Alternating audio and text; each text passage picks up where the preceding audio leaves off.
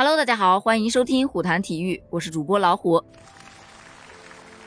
马上咱们就将迎来北京2022年的冬奥会了，而回顾2021年的中国体育，这些数字你一定记忆犹新吧。今年夏天的东京奥运会上，中国代表团以38金、32银、18铜收官，位列金牌榜和奖牌榜的第二位。其中中国的00后小将杨倩拿下了中国奥运代表团在东京的首枚金牌，也是东京奥运会产生的首枚金牌，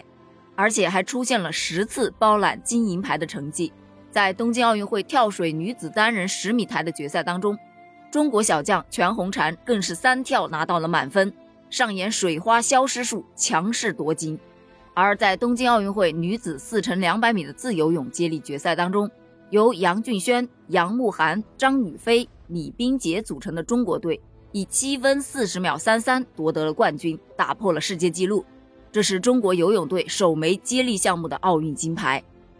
而在乒乓球的赛场，东京奥运会中国队获得乒乓球男团金牌，至此马龙以5金的战绩成为了乒乓球奥运金牌最多的选手。在田径赛场上，东京奥运会男子100米半决赛，苏神苏炳添以9秒83的成绩打破了亚洲纪录，成为了我国首位进入奥运会男子100米决赛的运动员。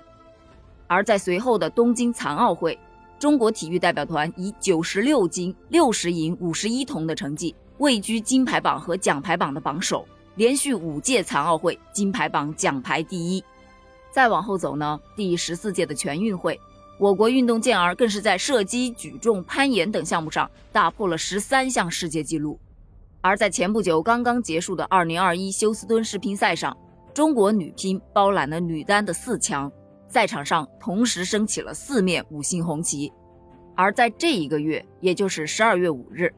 ，2021到2022自由式滑雪大跳台世界杯赛的第二站，谷爱凌完成了2周空体加转体1440度的动作，创造了历史，夺得女子组的冠军。